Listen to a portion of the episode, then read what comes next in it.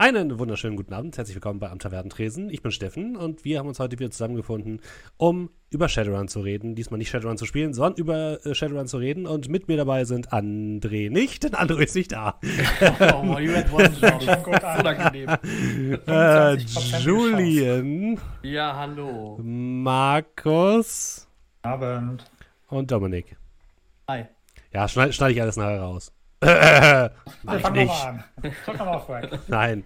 Ja, ihr habt es vielleicht mitbekommen, André ist ja nicht da, deswegen werden wir heute nicht Shadowrun weiterspielen, denn ohne Nachtigall ist unsere Gruppe ja vollkommen verloren, muss man fairerweise sagen.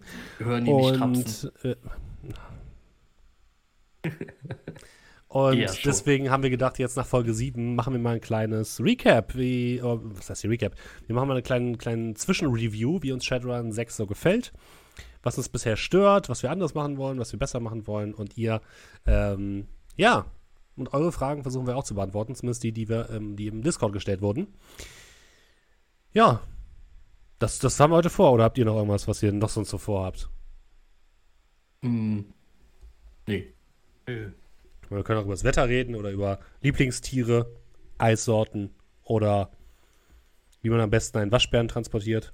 Bewölkt, Enten und Pistazie. Deswegen kannst du keine Ente was zu lange tun. Am besten einen Waschbären mit Pistazie transportieren? Das ergibt keinen Sinn, Julian. Das ergibt keinen Sinn?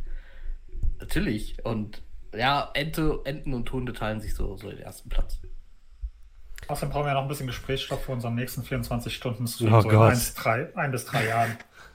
Dann bin ich wahrscheinlich schon längst gestorben wegen den Spätwirkungen von dem letzten Stream. Also Leute, Shadowrun. Oh, jetzt habe ich die ganze Zeit diese scheiß nervigen Discord-Sounds. Warum? So, Discord ist aus. Lasst uns über Shadowrun reden, liebe Leute. 7 Folgen sind vergangen. Wir sind ja alle mit unterschiedlichen Voraussetzungen sozusagen in Shadowrun gestartet. Markus und ich haben jeweils schon eine vorherige Edition gespielt. Ich habe sogar schon die 6. Edition gespielt. Und Julian und Dominik, ihr habt noch gar keinen Shadowrun gespielt, ne? Ja, richtig. Nein. Wollt ihr vielleicht erstmal wiedergeben, wie für euch so das war jetzt? Also was habt ihr euch zuerst, was habt ihr erwartet von Shadowrun? Ist das, was ihr erwartet habt, eingetreten? Oder habt ihr euch das ganz anders vorgestellt? Habt ihr es euch genauso vorgestellt? Was habt ihr so gemacht? Was denkt ihr über Shadowrun 6? Magst du zuerst? Vielen Dank, Julian. Sehr gerne. Dann fange ich doch einmal an. Also ich lasse jetzt mal so das dieses Spielwelt außer Acht, weil Cyberpunk, ich meine, du kannst ja jegliches System, was wirklich zählt, ist ja in dem Fall dann das Regelwerk und wie das Ganze funktioniert. Und ich habe schon so im Vorfeld immer mal wieder mit André über Shadowrun gesprochen, weil das auch sehr gerne mal gespielt hatte.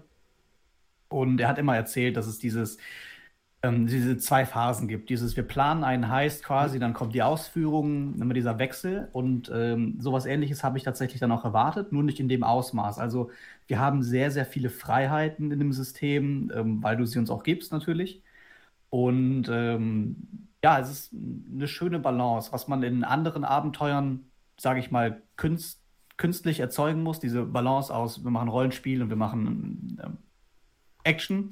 Passiert hier ganz alleine dadurch, dass man eben dieses System so darauf ausgelegt ist, zu sagen, oh, wir machen jetzt einen Heist, wir bereiten uns vor, wie gehen wir an die Sache ran, diese etlichen Wege, die wir uns dann noch ausdenken können. Und ich glaube, das ist eigentlich bis jetzt noch nicht so nervig. Also bis jetzt macht es noch sehr viel Spaß. Julian, wie sieht es bei dir aus? Ja, also generell erstmal, was im Vorfeld immer so von Shadowrun halt gehört habe, war gut, klar, das ist das Setting. Auch so ein bisschen hieß es immer, dass das Shadowrun ein bisschen komplizierter ist. Also was jetzt generell das Regelwerk angeht. Dann, was natürlich auch immer mal wieder zur Sprache kam, war die Tatsache, dass wie Shadowrun an sich aufgebaut ist, halt aus diesen Runs besteht. Also man quasi nicht jetzt wobei, in manchen anderen Settings hat man es ja auch ein bisschen. Also man kann ja auch D&D so spielen, dass man quasi immer wieder Dungeon für Dungeon für Dungeon für Dungeon hat. Oder man spielt halt wirklich so eine komplette Kampagne durch.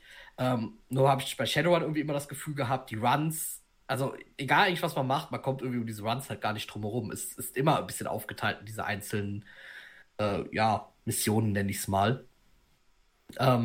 Was ich aber eigentlich an sich auch ganz nett fand. Das Setting an sich finde ich auch sehr, sehr schön. Beziehungsweise habe ich mich auch schon sehr drauf gefreut. Vor allem in Anbetracht dessen, muss ich sagen, den Dreh kam ja dann auch Cyberpunk raus und sowas. Und dann hatte man natürlich schon ein bisschen so eine Vorstellung, wie das dann halt so ungefähr aussieht. Ja, das soweit. Und wie es dann nachher halt natürlich aussah, als es dann soweit war. Was ich mir sehr anders vorgestellt habe, war halt der ganze Hacking-Decking-Part. Dazu würde ich aber, glaube ich, gleich nochmal separat angehen, weil das ist ja genau, das sind Details, da können wir nochmal reingehen. Das, wobei ich aber auch da teilweise positiv überrascht wurde. Also ich wusste halt, bis ich das Regelwerk dann irgendwann mal angefangen habe, da mal reinzugucken, wusste ich halt gar nicht, dass das so mit dieser Matrix existiert. Ich habe halt auch eigentlich immer nur gedacht, das wäre, ja, wie bei Cyberpunk halt quasi, man sieht halt einfach, also es gibt halt, alles ist irgendwie ein bisschen vernetzt, man sieht halt einfach Geräte und kann halt mit denen coolen Kram anstellen, aber nicht, dass es quasi so eine Art wie Parallelwelt halt gibt in Form der Matrix. Was ich natürlich auch von Shadowrun vorher immer noch gehört habe, was aber bei mir im Kopf immer so ein bisschen unterging, war natürlich der Fantasy-Teil.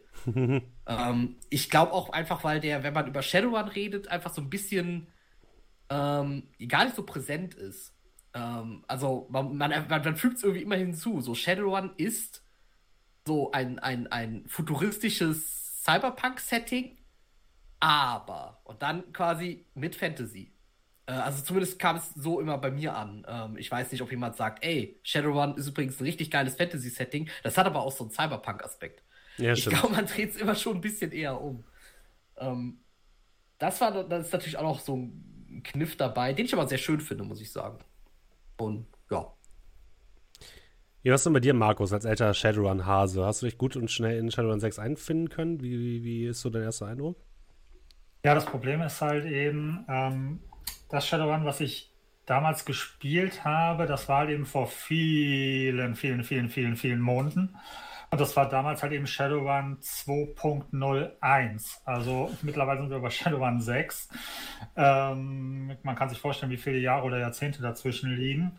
Und das Problem ist, dass ich weiß nicht, ob das besser oder schlechter oder gleich mehr ist, dass ich halt eben vorher schon Shadowrun 2.01 gespielt habe, weil die anderen sind, sage ich jetzt mal, nicht mit unnützem Vorwissen belastet.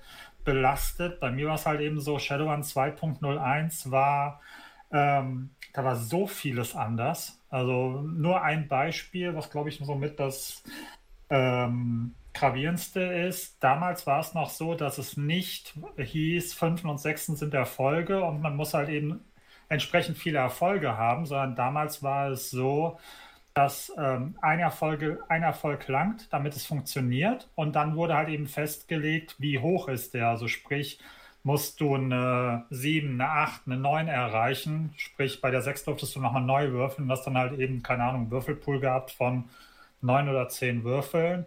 Und musstest halt eben hoffen, dass einer eine 6 hat, in der Hoffnung, dass du den dann nochmal neu würfeln kannst, um halt eben dann auf die 7, die 8, die 9 oder sonst irgendwas zu kommen. Ansonsten...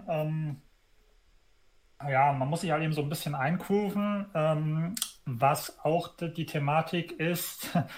Ich merke so, dass alte Gewohnheiten ein bisschen einreißen, die ich so ein bisschen ausspülen muss. So dieses einen Run zu überplanen. Also irgendwann muss man halt eben einfach mal loslassen und einfach mal rangehen an die Geschichte. Wenn ich jetzt überlege an dieses wie heißt er noch, der Gute, den wir jetzt schnappen uns sollen. Zanpaki. Ich glaube, wir sind mittlerweile jetzt 2 oder 3 Abende nur Vorbereitung. Also, da muss man halt eben auch so ein bisschen dran arbeiten, muss ich noch ein bisschen so dran arbeiten, dass man halt eben irgendwann sagt, okay, komm, scheiß drauf, jetzt ist es halt eben soweit und man kann sich auch zu Tod vorbereiten. Ja, aber ansonsten macht es schon Spaß und ich denke mal, auch wenn wir jetzt in Episode 7 sind und damit eigentlich schon 7 mal 2,5 Stunden in dieser Welt haben, bisschen Vorgeplänkel immer vor und danach abgezogen. Es fühlt sich noch so ein bisschen an, als ob wir noch relativ am Anfang sind. Also da ist noch extremst viel von der Welt zu erschließen und wir kommen erst so langsam an, habe ich so das für mich das Gefühl, dass man so langsam erst wirklich in diese Welt eintaucht. So. Ja, das stimmt auf jeden Fall.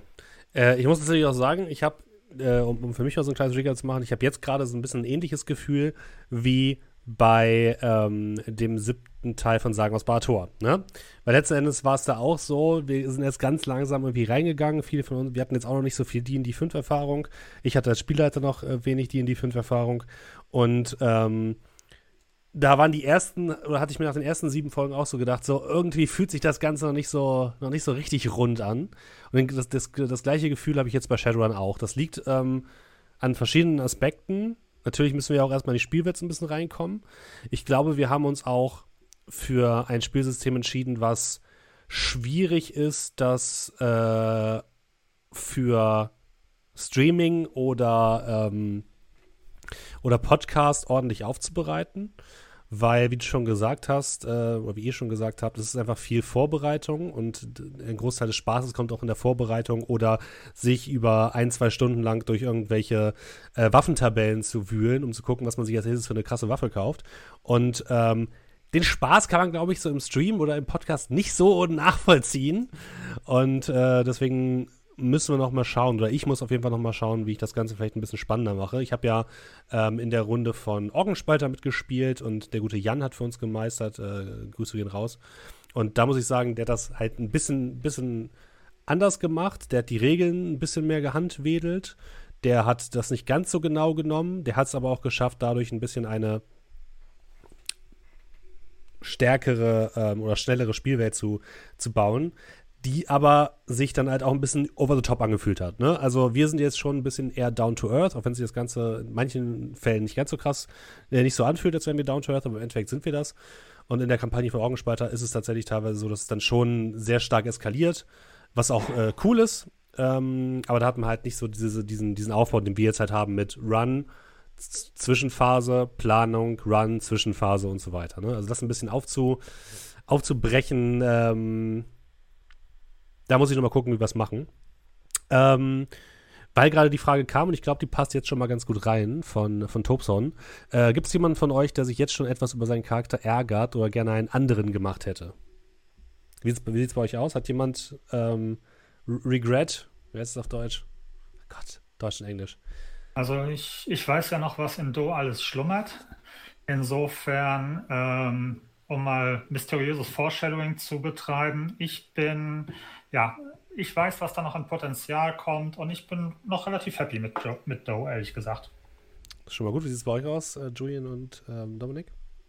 Also generell mag ich Poklom sehr gern.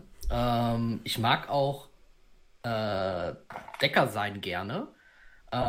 Ob ich damit halt so wirklich die richtige Wahl, vor allem fürs erste Mal Shadowrun-Spielen, getroffen habe, da bin ich mir halt auch ein bisschen unsicher, aber ich würde es gerne erstmal weiter probieren, weil vieles davon mag ich eigentlich ganz gerne.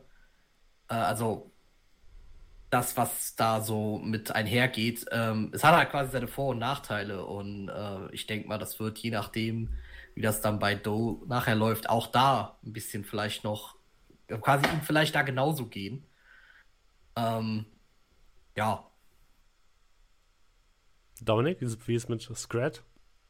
Ja, also grundsätzlich muss ich sagen, dass ich mit dem Charakter Scrat sehr zufrieden bin. Ich finde, der ist ziemlich cool geworden.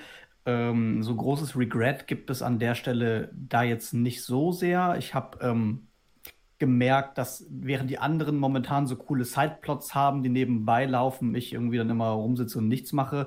Weiß aber natürlich auch, dass da noch ein Grad an Hintergrundgeschichte kommt, der vielleicht noch von dir eingebaut werden kann. Ich meine, wir spielen ja auch noch ein bisschen was länger. Dementsprechend bin ich da auch zuversichtlich, dass das da noch ein bisschen Fahrt aufnimmt und ein bisschen cooler wird. Und warum? Ja, was soll ich noch sagen? Also ich habe auch noch nie so einen Charakter gespielt, der so ein bisschen versucht, wo ich versuche, zurückhaltender zu sein. Also so diesen dummen Barbaren in Anführungszeichen. Dumm ist der ja jetzt ja nicht. Und ich wollte ihn auch nicht dumm spielen, aber halt einer, der eher ein bisschen zurückhaltender ist, sich aus Planung etc. raushält und der ein Mann oder ein Troll der Taten ist. Und das Grobe eigentlich quasi. Fürs Grobe, aber ich bin eigentlich, ich habe noch nie so einen Charakter gemacht, weil ich auch so im Privat jemand bin, der immer super gerne mitmacht, sich einbringt, miträtselt und die ganze Zeit irgendwie Ideen hat, aber dann einen Charakter spielt, der das eben nicht nach außen hin kommuniziert. Also ich hatte jetzt für unseren letzten Run sehr viele Ideen, wie wir den lösen könnten. Habe dann André privat WhatsApp-Nachrichten geschickt, weil ich mir gedacht habe, so, ich werde die Ideen nicht einbringen, aber hier, mach was damit, wenn du möchtest, so. Und ja, wahrscheinlich werden folgende Charaktere auch nicht mehr so sein, auch wenn ich sehr viel Spaß damit habe, ihn gerade zu spielen. Aber das ist so ein Stück weit, was ich jetzt ein bisschen bereue, weil ich nicht immer mitmischen kann, obwohl ich das eigentlich gerne tun würde. Ja, bei den Sideplots ist es auf jeden Fall so, dass jeder seine Hintergrundgeschichte natürlich noch ausspielen kann, aber ich wollte jetzt auch die Leute da draußen nicht zu sehr überfordern, indem ich schon alle Sideplots sofort ausbreite und die sich 20 verschiedene Leute merken müssen. Das ist bei Nachtigall und seinen ganzen Connections schon immer ein bisschen schwierig. Ich muss sagen, lass uns mal so ein bisschen in den Regelteil mit reingehen. Und auch gleich zum Thema Decking kommen, lieber Bocklum. Für mich ist es so ein bisschen so beim Thema Decken, also grundsätzlich ist es so, ich habe Shadowrun 5 gespielt, habe mich da eigentlich relativ gut eingefunden gehabt und habe dann Shadowrun 6 mir geholt und dachte mir so, hey, ist eigentlich einfacher, wenn man sich so einmal durchliest. Jetzt beim Spielen fallen mir immer wieder so Kleinigkeiten auf, die entweder gefühlt im Regelbuch nicht klar genug definiert sind oder irgendwie verwirrend in verschiedenen Kapiteln irgendwie stehen. Mhm. Und das führt dazu, dass die Regeln zwar kürzer sind in den Büchern, die aber wichtige Details, zumindest für mich wichtige Details, um die Regeln wirklich einwandfrei zu verstehen, teilweise auslassen. Und das schlägt sich halt ganz hardcore, zumindest bei mir persönlich, wieder im Thema Decken. Ich muss sagen, als ich mir das Kapitel Decken durchgelesen habe, dachte ich mir so, okay, eigentlich ist das total simpel. Ne? Weil du hast so ein paar Decking-Aktionen, die du machen kannst. Der Server quasi kann als Verteidigung diese Kampfprogramme starten und die auf dich schicken. Und dann gibt es quasi so einen Mini-Kampf, wenn man so will. Mhm. In der Realität ist es aber so, dass es so viele verschiedene Aktionen und so viele verschiedene Programme gibt, die du machen kannst, dass es A, sehr, sehr schwierig ist, da immer herauszufinden, was du jetzt genau machen möchtest. Und B, das kommt noch dazu, das werde ich beim nächsten Mal auch noch mal sagen, wir haben tatsächlich eine Sache falsch gemacht. Und das, weil ich eine Aktion nicht richtig durchgelesen habe. Also ich sehe die Schuld teilweise bei mir, ich sehe sie aber auch teilweise in der Struktur der Regeln, weil es einfach nicht klar genug ausdefiniert ist. Und zwar ist es ja gerade so, dass wir bei dir, Bocklom, das in Häkchen Problem haben, dass wenn du in der Matrix bist und in der VR Sachen hackst und so weiter, dass es dann sehr, sehr schwierig ist, dich zu finden, weil du halt sehr, sehr gutes Equipment hast und sehr, sehr gute Stats. Das ist ja auch vollkommen fein. Und du bist einfach ein Decker, deswegen muss es auch schwierig sein. Aber das hat in den vergangenen Sessions bei uns dazu geführt, dass die Matrix-Handlungen folgendermaßen aussehen. Ich möchte das decken. Okay, der Gegner versucht dich jetzt zu finden, er findet dich nicht. Ich möchte diese Datei jetzt hacken. Okay, der Gegner versucht dich zu finden, findet dich nicht. Ich möchte jetzt das versuchen. Okay, der Gegner versucht dich wieder zu finden, findet dich nicht. Und das ist immer, das fühlt sich dann halt sowohl für mich als Spielleiter sehr konsequenzlos an, weil ich das Gefühl habe, dass ich nichts machen kann, um dich aufzuhalten. Und für den Zuschauer ist es natürlich auch doof, weil die Hälfte der Würfe, die quasi gewürfelt werden und die Podcast- oder Streamingzeit einnehmen, sind quasi sinnlos gefühlt. Ne, du weißt, was ich meine. Please nerf. Genau. Und jetzt habe ich eine Sache gefunden im Regelwerk, weil ich habe die ganze Zeit gesucht, das kann nicht so funktionieren. Wir haben irgendwas falsch gemacht. Und du bist ja die ganze Zeit in Schleichfahrt unterwegs und über Schleichfahrt steht, Icons, die in Schleichfahrt sind, können nur erkannt werden durch eine Probe auf Matrix-Wahrnehmung gegen, ich weiß es nicht mehr genau, Willenskraft plus Schleicher oder irgendwie sowas. Und das haben wir die ganze Zeit gemacht, weil ich dachte, okay, das sind die Regeln für Schleichfahrt. Und da drin steht, die kann man nur entdecken, ne, wenn das Schleichfahrt. So, das haben wir die ganze Zeit gemacht. Jetzt habe ich mir die einzelnen Aktionen nochmal durchgelesen, die Bocklum machen kann. Und Bocklum benutzt halt die Aktion Sondieren. Sondieren ist die Möglichkeit, Dinge zu hacken, ohne dabei gesehen zu werden. Das ist Sondieren und um Hintertüren einzubauen in das System. In dieser Aktion steht drin, und das haben wir überlesen, wenn die Aktion gelingt, wird das Icon automatisch entdeckt. Das steht aber nur da. Ja, was da und quasi sonst nirgendwo. Schluss dazu führt, dass die, dass du mich eigentlich halt die ganze Zeit weiter mit den ICs, ja, beziehungsweise Eis, hättest quasi angreifen können. Genau, richtig. Und dann wird nämlich tatsächlich das Decken auch schwieriger für dich, natürlich. Es wird aber auch spannender, weil dann plötzlich das System sich gegen dich wehren kann, so wie was es bisher eben noch nicht ging. Und jetzt fragen sich bestimmt viele, warum muss man dann überhaupt sondieren? Warum ist es denn, was bringt das dann einem überhaupt? Es ist im Endeffekt so, man hat ja immer die Wahl zwischen Sondieren und Brute Force. Sondieren ist das Schleichen, Brute Force ist das mit Gewalt in ein System eindringen. Und bei Brute Force ist es so, schon der Versuch deckt dein Icon auf. Das heißt, nur sobald du anfängst, Brute Force einzusetzen, wirst du entdeckt. Bei Sondieren ist es nur, wenn die Aktion erfolgreich ist. Das heißt, wenn du es nicht schaffst, wirst du nicht entdeckt. So einfach ist es. Und das ist quasi der Unterschied. Und tatsächlich, es klingt jetzt, glaube ich, härter für dich, als es eigentlich ist. Du wirst entdeckt, danach muss der Host erstmal weitere ICs starten, das kostet halt wieder eine Runde. Und dann wirst du ja von den ICs auch noch angegriffen. Du hast also quasi auch noch einen Verteidigungswert gegen diese ICs, ne? Also gegen diese gegnerischen Programme. Das heißt, es ist nicht so, dass ein IC startet und ich töte dich sofort, sondern es wird halt einfach so sein, dass wir aber halt andere Aktionen sehen und andere Würfel. Und was halt bedeutet, dass es für dich halt, ja, schwieriger wird, aber für die ZuschauerInnen und Zuschauer wahrscheinlich auch spannender. Hoffentlich. Ja, man muss halt dazu sagen, weswegen ich das erst so dachte, so, ja, Moment, aber noch schwieriger ist ja gar nicht so toll, weil im Vergleich waren halt, also ja, ich stimme dir zu, bei den Schleichsachen war ich halt immer super krass.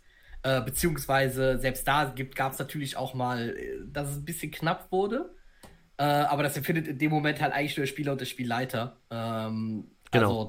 Also, diese Spannung, die dahinter dann steckt. Aber die anderen Würfe, es war ja nicht so, dass quasi alles immer auf Anhieb sofort geklappt hat. Also jetzt irgendwo reinkommen oder sowas war teilweise gar nicht mal so einfach. Was mir aber aufgefallen ist, was glaube ich auch ein bisschen das Problem ist, ich spiele super vorsichtig. Und das liegt teilweise einfach daran, weil ich glaube, dass also es ist glaube ich nur in meinem Kopf dann so, dass die Konsequenzen härter sind, als sie überhaupt sind. Also ich passe halt so enorm auf. Ich versuche die ganze Zeit so wirklich jede Art von digitaler Spur oder so, die ich hinterlasse, so sorgfältig zu verwischen, weil, glaube ich, einfach diese Angst, weil ich habe ja auch noch diese da ich ja auch noch Corporate Mitarbeiter bin und quasi so eine Sin habe, dass ich halt einfach zu leicht irgendwie vielleicht aufzuspüren wäre. Und deswegen versuche halt einfach möglichst nirgendwo irgendwie Spuren zu hinterlassen. Ich glaube, da bin ich einfach ein bisschen zu vorsichtig. Das ist, glaube ich, gar nicht notwendig, was ich da mache. Und dementsprechend können wir das gerne dadurch mal ein bisschen actionreicher gestalten. Das heißt, das wird jetzt passieren. Das ist regelkonform. Das ist keine Verhandlungssache. Nein, ich hacke jetzt einfach nichts mehr. Okay. So, nein. Was aber halt auch da hinzukommt, ist die Tatsache, dass halt nur mal ein Hacking beziehungsweise dass das Decken an sich halt immer wie ein Kampf abläuft. Ja. Was automatisch zu viel mehr Würfeln führt. Ja, weil was sorgt in der Regel bei einem Abenteuer für viel Würfeln? Ein Kampf. Und da Decken quasi fast ständig ein Kampf ist, also quasi so gespielt wird, eher wenig RP und dafür halt viel Aktion, ist es halt super würfellastig. Was dann da hinzukommt, und das ist etwas, was wie gesagt meine Erwartung zu tun hatte, ich dachte, und ich muss auch teilweise da fragen, wofür die AR überhaupt da ist. Weil ich hatte mir das nachher mit dem Hacken eigentlich immer so vorgestellt, dass ich ein bisschen wie so ein Technikmagier bin. Ich gehe halt irgendwo hin, deswegen habe ich auch darauf geachtet, dass ich halt Equipment habe, dass man gar nicht oder nur sehr schwer sieht. Dass ich zum Beispiel irgendwo in einem Laden stehe und ich rede mit jemandem und währenddessen so Hand in der Hosentasche und währenddessen hacke ich da gerade quasi seine Kamera oder sowas, die mich da wieder aus dem Bild rauslöscht. Aber im Endeffekt sieht es tatsächlich immer so aus, ich liege irgendwo wie so ein nasser Sack Zement rum und bin irgendwo in der VR drin. Und dann muss ich halt ernsthaft fragen, wofür ist die AR denn überhaupt da? Was du gerade beschrieben hast, kannst du in der AR machen. Ja, aber das habe ich ja immer gefragt. Und dann sagst du, nee, musst schon in die VR gehen. Nee, das kannst du machen. Letzten Endes geht es aber halt darum, dass du in der VR einfach deutlich bessere Stats hast. Du hast mehr Aktionen pro Runde, du hast höhere Initiative. ja, ich würde die VR auch nicht grundsätzlich weglassen, weil für manches finde ich sie natürlich sehr cool.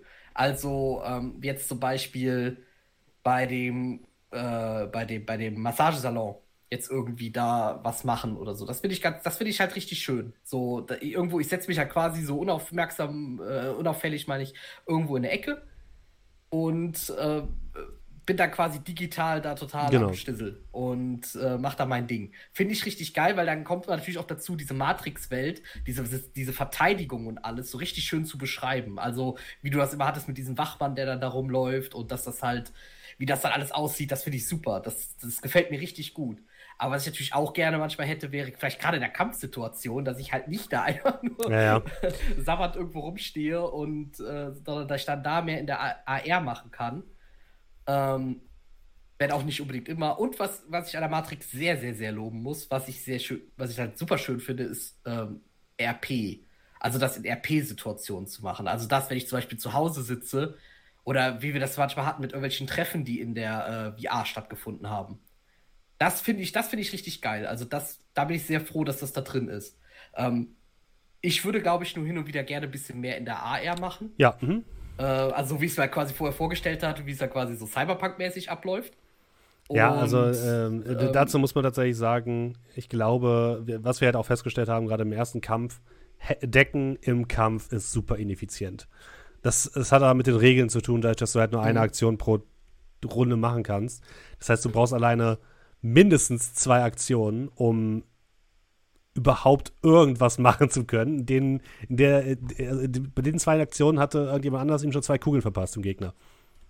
Ja, oder 6 Kugeln. Ich habe angemerkt, dass ich ja in der VR schneller wäre.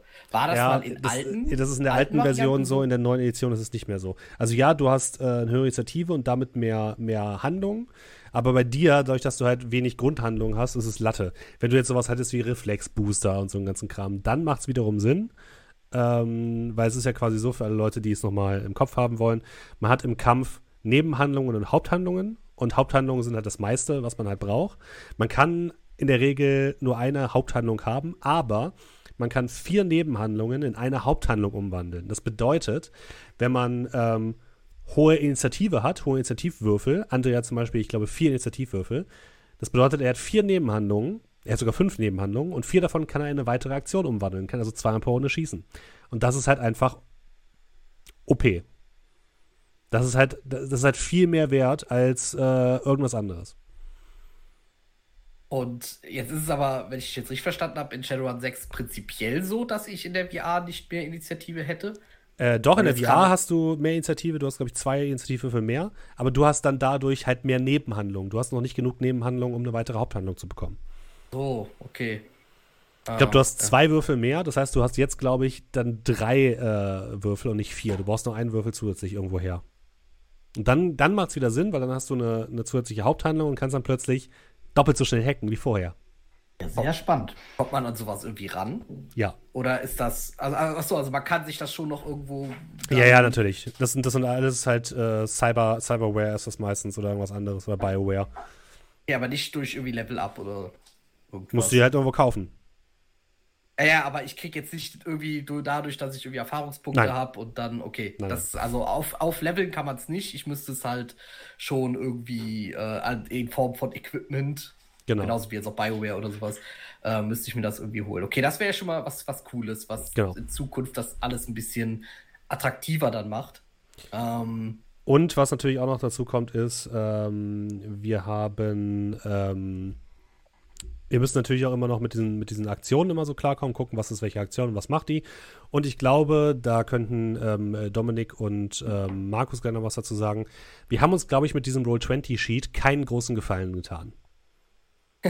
Ich definitiv nicht. Also du definitiv nicht. Ich weiß nicht, wie es bei Markus und Dominik aussieht. Wie ist euer Gefühl da? Ich lasse Markus mal den Vortritt, der hat am längsten nichts gesagt. Alles gut. Ich sag mal, the jury is still out, wie es so schön heißt, mit Englisch. Also auch da wieder, man muss erst mal reinkommen. Ich habe halt eben das Problem, dass ich so ein bisschen, dadurch, dass wir halt eben nicht so viel klingt jetzt ein bisschen ironisch, aber dadurch, dass ich halt eben das Gefühl habe, dass ich nicht so viel gewürfelt habe, ich jetzt weiß, alles klar, komm, Muscle Memory, ich bleibe mit der Schrotflinte weg, ich klicke das, einer schießt auf mich, ich klicke das, kommt das halt eben noch erschwerend hinzu, plus ich muss es dann nochmal schnell aus dem O20-Sheet raussuchen. Ja, das ist so ein bisschen, ja, mal schauen. Also das O20-Sheet ist so, Fluch und Segen gleichzeitig. Ja, da wäre vielleicht mal eine Überlegung, wie die internationalen Shadowrun. Shadowrun ist ja eigentlich eine Riesenmarke. Ob da vielleicht das Englische ein bisschen besser ist. Also wir spielen momentan mit dem Deutschen. Ob das einfach nur das Englische eingedeutscht ist oder ob das Englische vielleicht noch einen Ticken besser ist. Also, ja. Also grundsätzlich ist es bei Shadowrun in der Regel eigentlich so, dass uns alle um unsere Version beneiden. Ich weiß jetzt nicht, wie es bei den Charaktersheets ist. Aber ich weiß gar nicht, wie auf der englischen Seite das gespielt wird. Wie ist dein Eindruck von den Charaktersheets so, Dominik?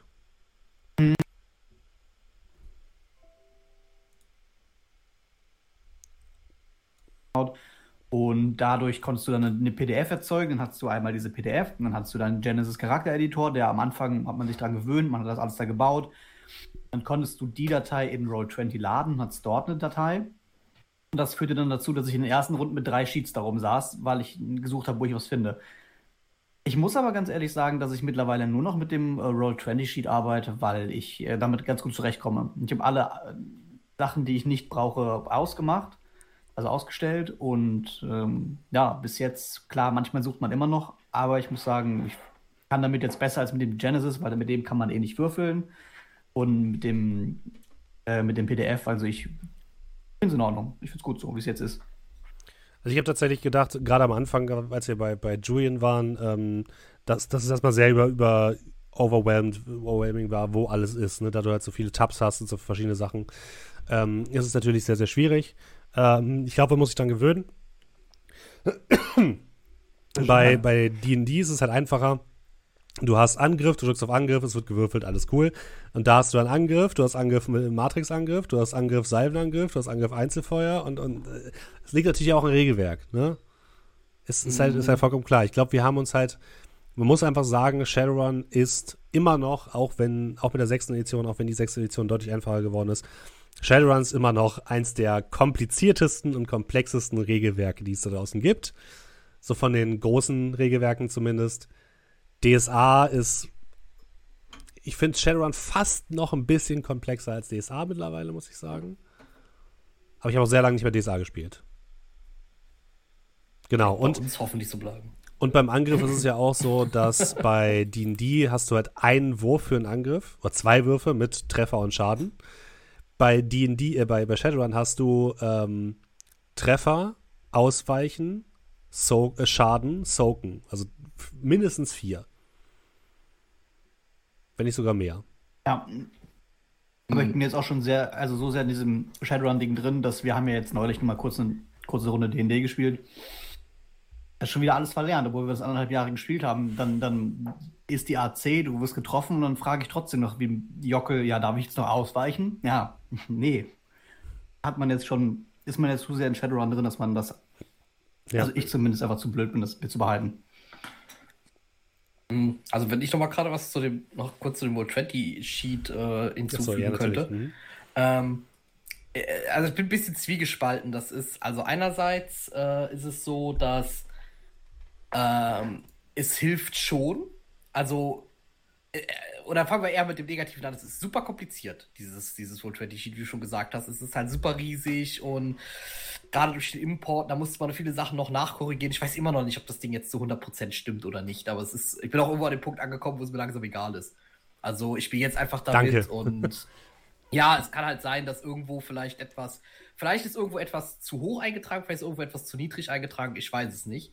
Aber solange es keinen direkten Impact darauf hat, wie das Spiel jetzt läuft, also ich jetzt irgendwie jeden Mon hitte, aus Versehen, weil da ein Wert falsch drin steht, solange das nicht passiert, ist da auch, denke ich, kein Handlungsbedarf.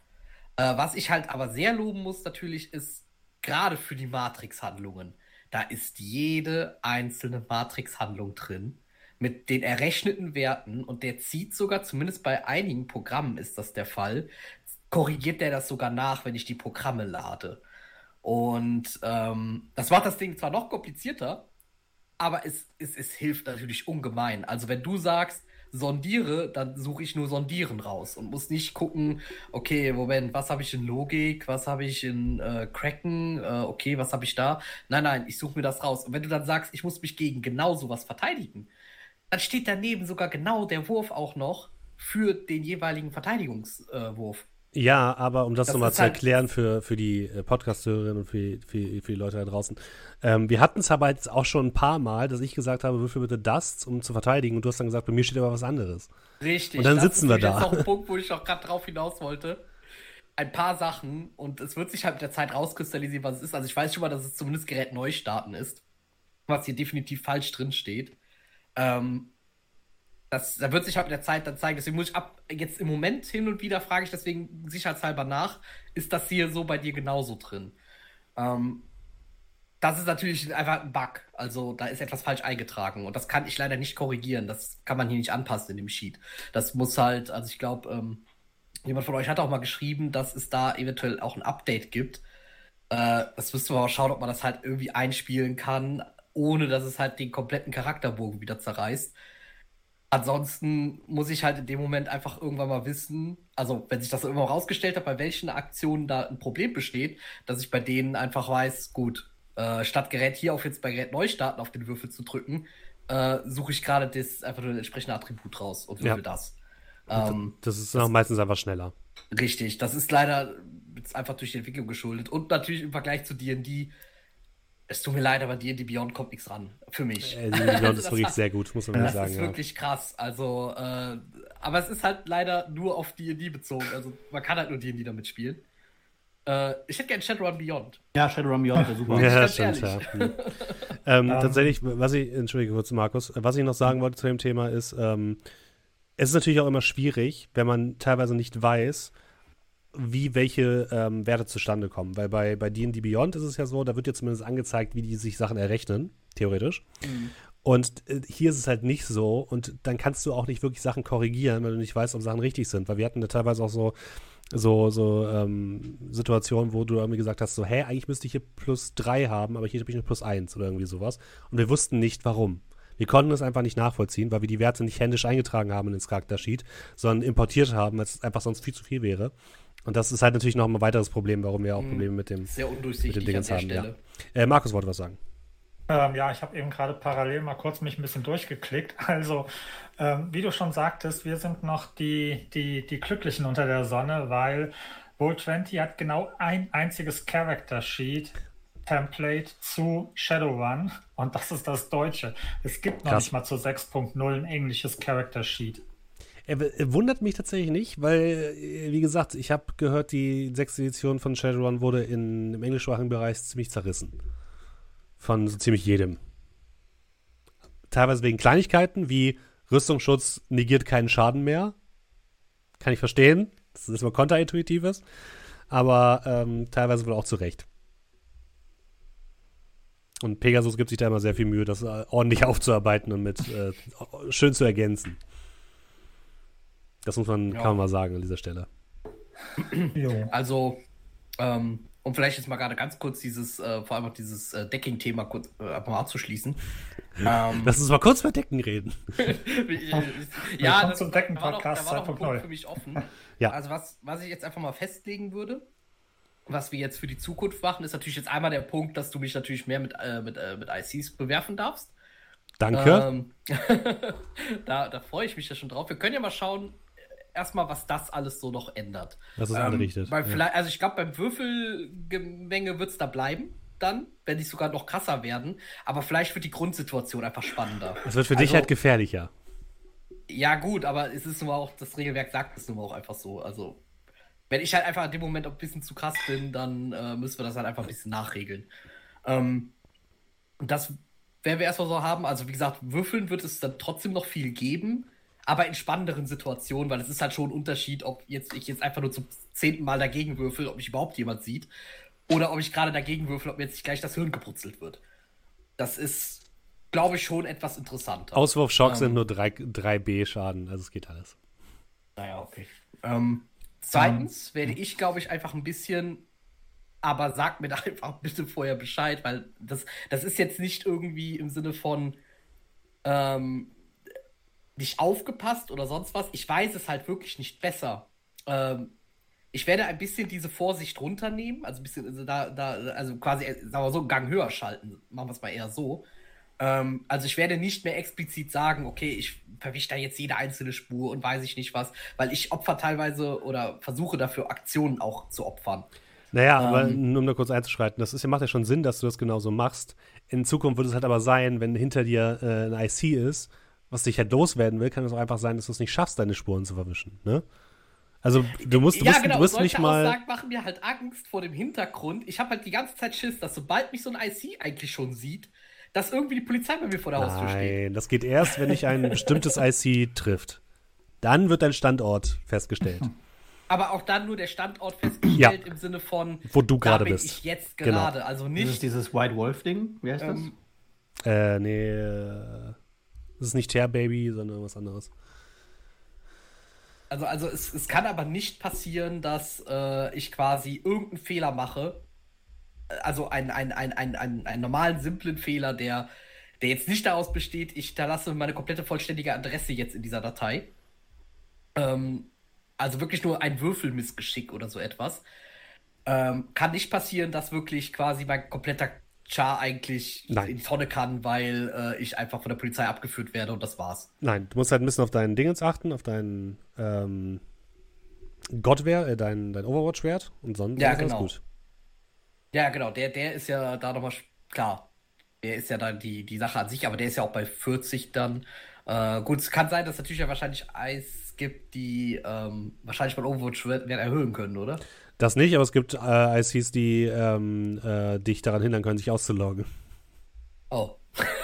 Aber dann kann ich ja immer noch mich selber rausschmeißen. Genau, das kannst du immer. Du kannst dich immer rausstöpseln und kriegst halt ein bisschen Schaden, aber egal. Ja, okay. Nee, das macht es nämlich schon mal ein bisschen angenehmer, einfach zu wissen, ich schmeiß jetzt quasi nicht den kompletten Run irgendwie hin oder meinen Charakter oder sowas, weil ich da jetzt einen Fehler mache. Nein, das muss nicht passieren. Das ist beruhigend halt zu wissen und dementsprechend können wir da gerne den Spannungsregler ein ganzes Stück höher drehen. Okay. Ja. Ja, in geregeltem Maße. Etwas höher drehen. Dann probieren wir es erstmal so aus, ja. Würde ich vorschlagen, lass uns doch noch mal ein bisschen kurz über das Thema Decken reden. Eine Frage, weil ich glaube, das ist jetzt der richtige Zeitpunkt, um der alte Mann erzählt vom Krieg rauszulassen. Früher war das noch Frage. IC. Jedes Mal kriege ich so ein bisschen Gänsehaut und mir stellen sich die Nackenhaare aus.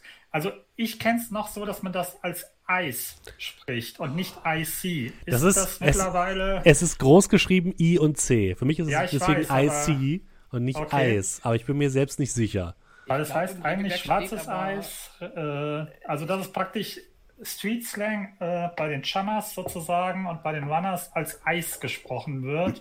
Aber ist ja kein Problem, ist ja deine Welt. Nur ist ja deine Welt, Steffen, wenn du das falsch sagen möchtest, ist ja dir überlassen. Ne? Wenn du den Hass der gesamten Shadowrun-Community auf die Lasten möchtest, ist ja deine Sache. Ne? Ich dachte, das sind billige Klicks, die ich jetzt hier mitnehmen kann, indem ich einfach mal sage, normale Eis, die schwarze Eis, das Pistazien-Eis. Richtig, lass uns aufhören, über Eis und Decken zu reden. Lass uns lieber noch mal ein bisschen über Eis gebrochen. Lass uns lieber ein bisschen über Magie noch reden. Markus. So, Nein, Julian, das Thema ist jetzt vorbei. Nein, ich will nur sagen, ich glaube, es steht sogar tatsächlich im Regelwerk drin, dass es Eis ausgesprochen wird. Ich habe es auch erst Eis genannt. Ich war mir nur dann unsicher, weil du immer IC gesagt hast und deswegen habe ich jetzt teilweise manchmal Eis und manchmal IC gesagt. Ich bin doof. Wie wäre es, wenn wir uns einfach jetzt darauf einigen, dass wir es in folgenden Eis nennen? Können wir bitte nie wieder drüber reden? Also Chat sagt, es ist Eis. Was mir noch eingefallen ist zum Thema Shadowrun und wo kommt's her und so weiter. Sag mal, weißt du oder weiß einer von euch, gibt's aktuell, ist Earthdawn noch ein Thema? Wie kommst du jetzt darauf? Ja? Naja, weil, Papa erzählt vom Krieg, eigentlich, was so das Thema Fantasy und auch Magie und so weiter angeht, es gab damals vor vielen, vielen Monaten, als Shadowrun noch bei FASA, glaube ich, war, gab es auch noch Earthdawn, ein Fantasy-Setting. Und was nämlich ganz interessant war, war, dass Earthdawn war praktisch eine Fantasy-Welt, also High Fantasy, à la D&D und so weiter.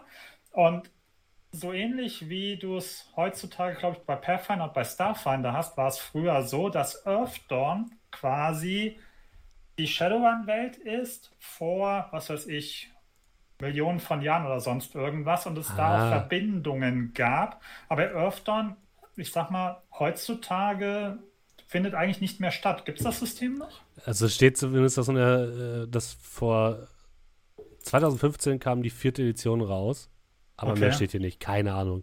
Okay, weil das ist nämlich was, um mal sozusagen den Übergang von da, wo du vielleicht jetzt hin willst, zu machen. Das war nämlich so, da gab es dann auch früher Romane und Bücher, wo dann halt eben zum Teil eine Geschichte in Earthdawn angefangen hat und dann über eine Buchreihe weitererzählt worden ist in Shadowrun. Und ja, dass da praktisch dann auch die Magie und die Fantasy-Sache sozusagen ihren Ursprung fand. Aber gut. Nee, das hat sich, glaube ich, alles komplett geändert. Aber okay, ich bin mir selbst nicht sicher. Zumindest wird es bei mir nicht stattfinden. Okay. Genau, aber wo wir ja gerade beim Thema Fantasy waren. Wir haben ja, was wir bisher noch kaum gemacht haben, ist das Thema Magie. Woran liegt das, Markus? Das liegt daran, dass ich immer noch in meiner kleinen Welt, die ich mache, wie sie mir gefällt, wie die Wupp, ganz gerne, ja, wie soll ich sagen, den Zuschauer kalt erwischen möchte, was, Klammer auf, Spoilerwarnung, zwar schon ein bisschen weggenommen worden ist von meiner Charaktererstellung, aber momentan Doe ist ja für den Zuschauer, sofern er nicht auf den einen oder anderen dezenten Hinweis mal gehört hat, ein ganz normaler Runner, gegebenenfalls Straßensamurai, halt eben ohne sichtbares Cyberware oder sonst irgendwas. Und ja, deswegen, wenn ihr bis hier gehört habt, gut, ich glaube, in der Podcast-Beschreibung wird sogar Doe als Magier bezeichnet, insofern ist es eh egal. Und du hast doch schon Askent, oder nicht? Ja. Ja, der hat doch gesagt, die einen oder anderen subtilen Hinweise. Ja, okay. Genau. Ja, das liegt einfach an dem, ja, Charakter Doe und seinem Character Development, dass Magie erst, ja, sozusagen durch die Story in, ja, die Abenteurergruppe treten wird. Auf jeden Fall kann ich sagen, ich hatte ja am Anfang auch so ein bisschen Schiss vor dem Magiesystem, genauso wie vor dem. Ich dachte, das Magiesystem ist ungefähr das gleiche wie das Decksystem, nur halt mit Magie. Es ist deutlich unkomplizierter, zum Glück. Also du hast natürlich auch verschiedene Würfe, aber du hast nicht eine zweite Welt, um die du dich quasi kümmern musst. Es gibt zwar auch die Astralebene, aber die ist deutlich anders in die Spielwelt integriert als die Matrix. Und Geister sind auch nicht so kompliziert, wie wir am Anfang dachten. Also wir hatten am Anfang gesprochen und du meintest auch so, ja, mit Geistern, keine Ahnung, da will ich mich noch gar nicht so auseinandersetzen. Und ich meinte dann so, ja, das ist am besten erst uns zur Seite lassen. Aber auch das ist eigentlich super simpel. Also von daher, da freue ich mich darauf, das auf jeden Fall noch ein bisschen weiter zu entdecken. Ich finde das übrigens an der Stelle, um das kurz zu loben, ich finde das sehr cool, wie du das machst mit deinem Charakter und der Magie, weil was mich in so Regelwerken oder was auch bei uns in unserer D&D-Runde war, immer so einen Ticken gestört hat, aber das liegt einfach nur an dieser ganzen Welt ist. Man levelt, das passiert ja offscreen und dann hat man einen Zauber und dann macht man den einfach und keiner fragt, wieso hast du den nicht vor 3 Wochen eingesetzt, als die Schlange uns angegriffen hat? Als einfach dann da ist. Ne? Und ich meine, in D&D hatten wir es auch so ein bisschen gemacht, ja, man setzt sich da mit Arabrax hin und lernt diesen Zauber, der bringt einem das bei, so ein bisschen Roleplay-mäßig das mit einzubinden. Aber dieses, ja, es ist jetzt plötzlich alles da, weil du hast ein Level-Up, fand ich immer so ein bisschen stumpf. Und dass du von Anfang an sagst, hey, ich hab das, aber ich setze es nicht ein, sondern ich baue das halt in meinen Charakter Schritt für Schritt ein, finde ich sehr schön. Ja, ich habe was Ähnliches in D&D hatte ich ja auch quasi mit Cal versucht. Aber irgendwann war da so der Punkt erreicht, wo keine Ahnung, ich irgendwas, glaube ich, von gebraucht hatte oder sowas und dann war es Leute vor, hey, ich kann übrigens auch mit Elementen umgehen, ich kann so ein bisschen zaubern, hallo. Ja, es ist halt so ein bisschen, also ich sag's mal so, ihr werdet natürlich auch irgendwann Magie brauchen, deswegen, vielleicht wird auch einfach Doe irgendwann dazu gezwungen. Doe wird sie einsetzen, wenn er dazu bereit ist, sie einzusetzen. Richtig, richtig. When the time is right. When the time is right, genau. Also, vielleicht lass uns noch mal ein kurzes Fazit ziehen. Ich muss sagen, mir gefällt Shadowrun bisher sehr gut. Ich muss aber auch gestehen, dass ich noch nicht so flüssig damit umgehen kann, wie beispielsweise ein Jan oder ein Clemens bei der Orgenspalter-Runde es tun. Also, da muss ich mir auf jeden Fall noch ein bisschen mehr, wobei beim letzten Mal hat es schon besser funktioniert, aber ich muss da auch ein bisschen flüssiger mit hier Sachen machen. Aber ansonsten gefällt es mir sehr gut und ich hoffe, dass ich jetzt ebenfalls wie bei D&D jetzt so langsam ab der 7., 8. Episode so einen Modus für mich finde, um die Abenteurer ein bisschen besser für euch Zuhörerinnen und Zuhörer und Zuschauerinnen und Zuschauer vom Pacing her zu machen. Aber das wird alles, glaube ich. Jetzt langsam kommen wir, glaube ich, auf einen Punkt, wo wir uns alle so ein bisschen eingespielt haben. Es ist ja auch vermehrt gefallen und es war jetzt auch in dieser ganzen Decker-Debatte ja auch mit rauszuschwingen, dass dieses ganze Würfeln für uns, der Markus hat es auch schön erklärt im Discord, es ist für uns neu, gerade die ersten Runden waren auch, ne, wenn es dann hieß, jetzt hat Julian ein paar Aktionen, saßen wir auch da rum und haben dann gekämpft, wach zu bleiben. Nee, also so schlimm war es dann nicht. Aber es ist natürlich auch, Julian hat sich keinen Gefallen damit getan, irgendwie einen Decker als ersten Charakter zu spielen und er hat es trotzdem super gemacht, weil er nach wenigen Runden schon fast alles drauf hat und auch die letzten Hack-Abenteuer waren viel spannender, jetzt auch als Mitspieler zuzuhören, weil es zwischen euch viel besser funktionierte. Jetzt werden die Regeln sogar noch mal besser. Also ich glaube, wir sind da alle auf einem sehr guten Weg und unsere Startschwierigkeiten kann man da sicherlich verzeihen dafür, dass das unsere erste Shadowrun-Runde ist. Und was ich dazu auch nochmal sagen muss, ist, ich hatte auch erst überlegt, ob ich sage, nee, lass uns Decker erstmal rausnehmen, weil es eben, wie gesagt, bei Orgenspalter genauso war. Und da habe ich mir gedacht, Decker gehören einfach elementar zu der Welt dazu. Und Shadowrun ohne Decker zu spielen, finde ich zumindest bei uns, bei einer lang angelegten Kampagne, einfach langweilig und doof. Und deswegen wollte ich auch einen Decker dabei haben. Und deswegen bin ich froh, Julian, dass du dabei bist, auch wenn es manchmal ein bisschen anstrengend ist. Der letzte Satz für uns beide. Den letzten Satz könntest du jetzt genauso out of context reißen, auf die letzten 5 Jahre bezogen. Ja. Also es ist manchmal ein bisschen anstrengend hier, aber ich bin schön, dass du dabei bist. Ich finde es ja schön, dass du dabei bist, aber es ist manchmal echt ein bisschen anstrengend. Nein, also mache ich das natürlich nicht, und du weißt, was ich meine. Das ist ja, halt für uns beide, wir machen ja immer so, wir machen da teilweise einfach so eine halbe Stunde Solo-RP zwischen uns beiden in der Matrix. Und das ist halt teilweise echt ein bisschen. Solange die anderen auch ihre Solo-RP bekommen, ist in Ordnung. Ja, vor allem, wenn es ja dann auch wenigstens RP wäre. Aber manchmal ist es halt dann wirklich einfach, naja, ich mache jetzt das. Okay, ja, dann würfel mal. Okay, ich finde dich nicht. Ich finde dich immer noch nicht. Ja. Also was, wogegen ich halt natürlich auch nichts habe. Ich weiß aber nicht, wie gut man das in Shadowrun machen kann. Ich bin jetzt halt auch nicht so der größte Regelanhänger. Also, wenn es irgendwo mal was gibt, wo man sagen kann, okay, weißt du was, eigentlich diese Regel ist irgendwie total dumm. Sie macht einfach keinem von uns Spaß. Dann will sie von mir aus auch rausnehmen. Also, wenn es dadurch auch einfach dem Spielflow ein bisschen zugutekommt. Je nachdem natürlich, wo es Sinn macht. Ne? So ein Regelwerk jetzt zu manipulieren, ist halt auch nicht unbedingt immer die beste Idee.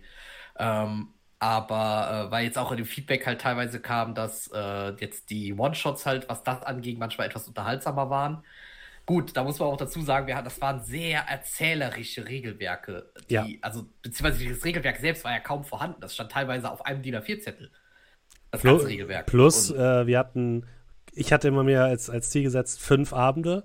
Und dann war es natürlich immer so, in diese 5 Abende muss reinkommen, Charakter, Vorstellung, Aufbau des Spannungsbogens bis zum Climax und dann wieder Abfall. Das musste alles in diese 5 Episoden reinpassen. Das ist jetzt natürlich bei uns jetzt nicht so. Also wir hätten ja das Abenteuerregelwerk, jetzt schon wieder vergessen, das Broken Compass hätten wir auch strecken können, aber ich fand das schön, dass wir so viel mit reinbekommen haben in die kurze Off-Time. Mhm. Und ich meine, Shadowrun ist doch was für länger angelegt, aber wir sind da auch sehr flexibel. Vielleicht haben wir kurz vorher nochmal Zeit, später noch ein paar andere One-Shots zu spielen. Und für all die richtig Bock auf Erzählungen haben, Cthulhu wird kommen. Es wird episch werden und es wird pures erzählerisch und sehr viel Bibliotheksnutzung. Okay, ja, das wird ja auch. Ja, werdet ihr auch es wird auch hier und da wahrscheinlich ein bisschen langatmig. Ja, es wird langatmige die Bibliotheksnutzung, aber es wird trotzdem wahnsinnig gut werden. Ja, deswegen. No pressure, Steffen. Und wir versuchen ja trotzdem auch immer viel, auch einfach mit generellem Roleplay einfach halt auch wieder rauszureißen. Also ich liebe einfach auch diese Momente, wenn wir halt dann, keine Ahnung, in Scrats Wohnung, unserem Hauptquartier meine ich, sitzen Und einfach nur ein bisschen über die Sachen reden, mal auch so ein bisschen off-topic oder sowas, jetzt nicht unbedingt die wichtigsten Informationen für den nächsten Run. Und trotzdem sogar auch eigentlich immer alles aber auch schön zeitlich immer sehr hinkriegen, was weitgehend natürlich auch an Steffen natürlich geschuldet ist. Dass, also es klingt jetzt so negativ, aber weiß, was ich meine. Finde ich einfach sehr schön, dass wir das da auch einfach wieder ein bisschen ausgeglichen kriegen. Wenn es da mal wieder ein bisschen sehr würfellastig wird. Und wie gesagt, wir sind relativ flexibel. Wenn wir mal irgendwo einen Punkt entdecken, wo wir sagen, eigentlich wäre es viel besser, wenn wir das dann nicht machen oder das ein bisschen vereinfachen oder sonst was, tun wir das halt. Würde ich einfach sagen. Ja. Markus, wie ist so dein Fazit? Du hast noch jetzt zum Abschluss das letzte Wort. Das ist schön. Ja, mein Fazit ist auch, bleibt bei uns. Es ist schon gut, es wird noch besser. Ja, bitte. Wir haben auch noch die Thematik, wie gesagt, also ich meine, wir haben jetzt 7 Runden gehabt. Wir haben Anfang Juli gestartet. Das Problem ist halt eben auch, wir hatten immer wieder mal Wochen, wo wir nicht gespielt hatten. Das bedeutet, so den Flow müssen wir jetzt halt eben kriegen und den kriegen wir, glaube ich, langsam. Und ansonsten würde ich vielleicht, Julian hat am Anfang das Wort an sich gerissen, würde ich es vielleicht jetzt am Ende mal machen, um mal auf einer positiven Note rauszugehen. Sehr gerne.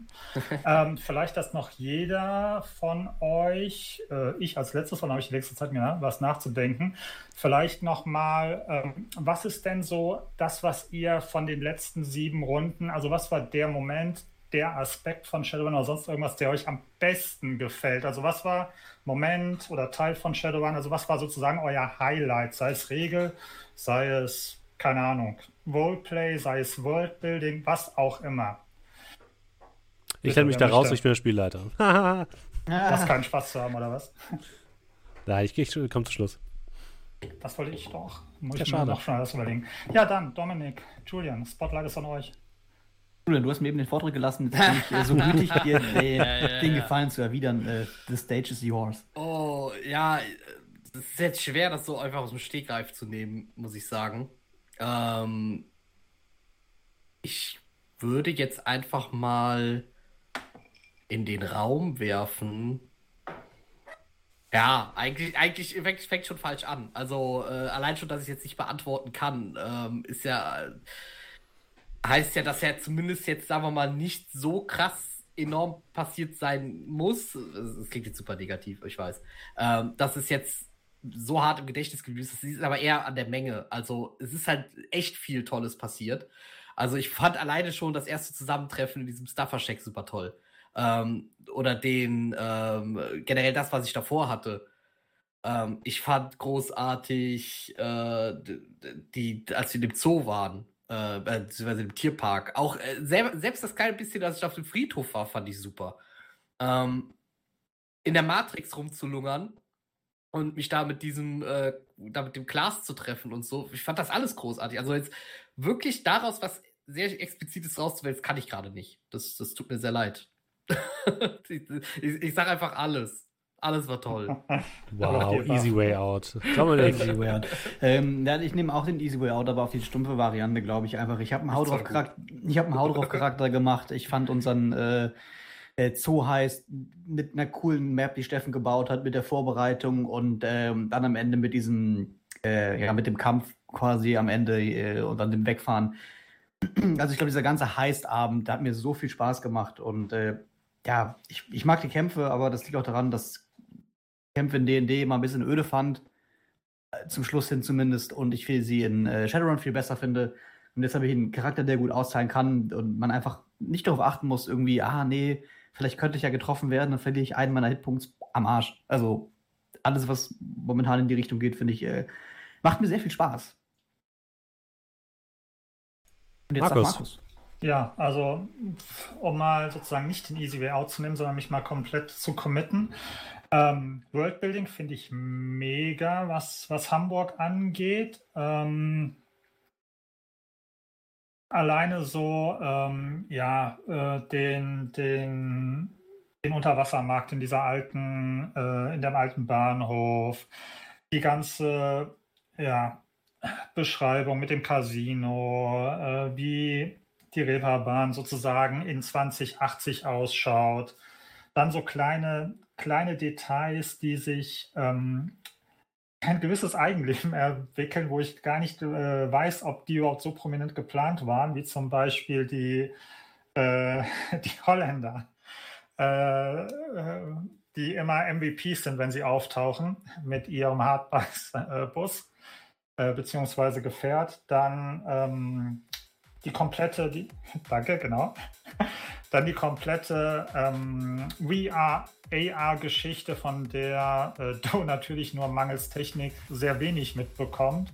Aber das alles finde ich ziemlich nice. Und ansonsten auch Regelwerk finde ich extremst nice. Ich mag, dass man ein aktives Regelwerk hat, wo man halt eben auch mal ausweichen kann. Mag das Prinzip von den Edge-Tokens, die man noch ein bisschen verfeinern muss, aber ich glaube, da steckt viel Potenzial drin und bin gespannt, was das Ganze noch zu bieten hat. Mhm. Ja, ich habe natürlich auch nicht ein Highlight, sondern mein Highlight sind natürlich wie immer meine fantastischen Spieler, die mir eine Sonne ins Herz pflanzen, Steffen, und mir immer ein warmes Gefühl geben. Und nein, das ist natürlich nicht der Fall. Mir hat tatsächlich der Staffersteig am Anfang sehr viel Spaß gemacht, auch wenn der Kampf sehr schnell vorbei war und nicht so gerne ist, wie ich dachte. Aber das hat mir sehr viel Spaß gemacht und ansonsten gucken wir mal, was es sonst noch für Heists gibt. Ich meine, ja, das Worldbuilding finde ich habe schon so oft von diesem Hamburg-Quellenbuch geschwärmt. Ich muss es jetzt nicht nochmal tun. So. Cool. Ich glaube, da können wir uns einig sein, das Worldbuilding ist einfach großartig. Und ich finde, es kommt auch sehr schön dieser zukunftsfuturistische Rahmen halt auch einfach rüber. Ja. Und ich finde die Matrix ganz toll. Dann hast du auf jeden Fall eine richtige Klasse gewählt. Vielen Dank an euch drei, dass ihr euch hier in die Bresche geschlagen habt, um ein kurzes Fazit zu ziehen, ein Zwischenfazit nach 7 Runden Shadowrun. Wie immer gilt natürlich, wenn ihr uns unterstützen wollt, könnt ihr das gerne tun. Ihr könnt auch zu uns in Discord kommen, da könnt ihr gerne noch weitere Fragen stellen, die wir versuchen zu beantworten oder Kritik dalassen. Und hoffentlich geht es dann nächste Woche weiter mit unserer Shadowrun-Kampagne. An alle Podcast-Zuhörerinnen und Zuhörer, wir verabschieden uns und es tut mir so super leid, dass ich kurz in den Abschied rein muss, aber war noch irgendwas mit Fragen? Ich glaube, es gab keine mehr. Oder doch? Ich scroll mal gerade ganz kurz hoch. Also, ich habe versucht, drauf zu achten. Ich habe keine mehr gesehen. Wenn ich nämlich auch nicht. Also vieles waren halt Anmerkungen. Genau. Nur bevor wir das jetzt sonst komplett... Nee, ich glaube, wir hatten keine weiteren Fragen mehr. Und ansonsten schreibt sie uns einfach in Discord, dann werden wir sie da nochmal beantworten. Ja, das war doch das. Genau. Also das meiste haben wir tatsächlich da auch einfach schon angesprochen. Genau, vielen Dank euch und bis hoffentlich nächste Woche. Macht's gut. Alles klar, bis dann. Ciao. Ciao.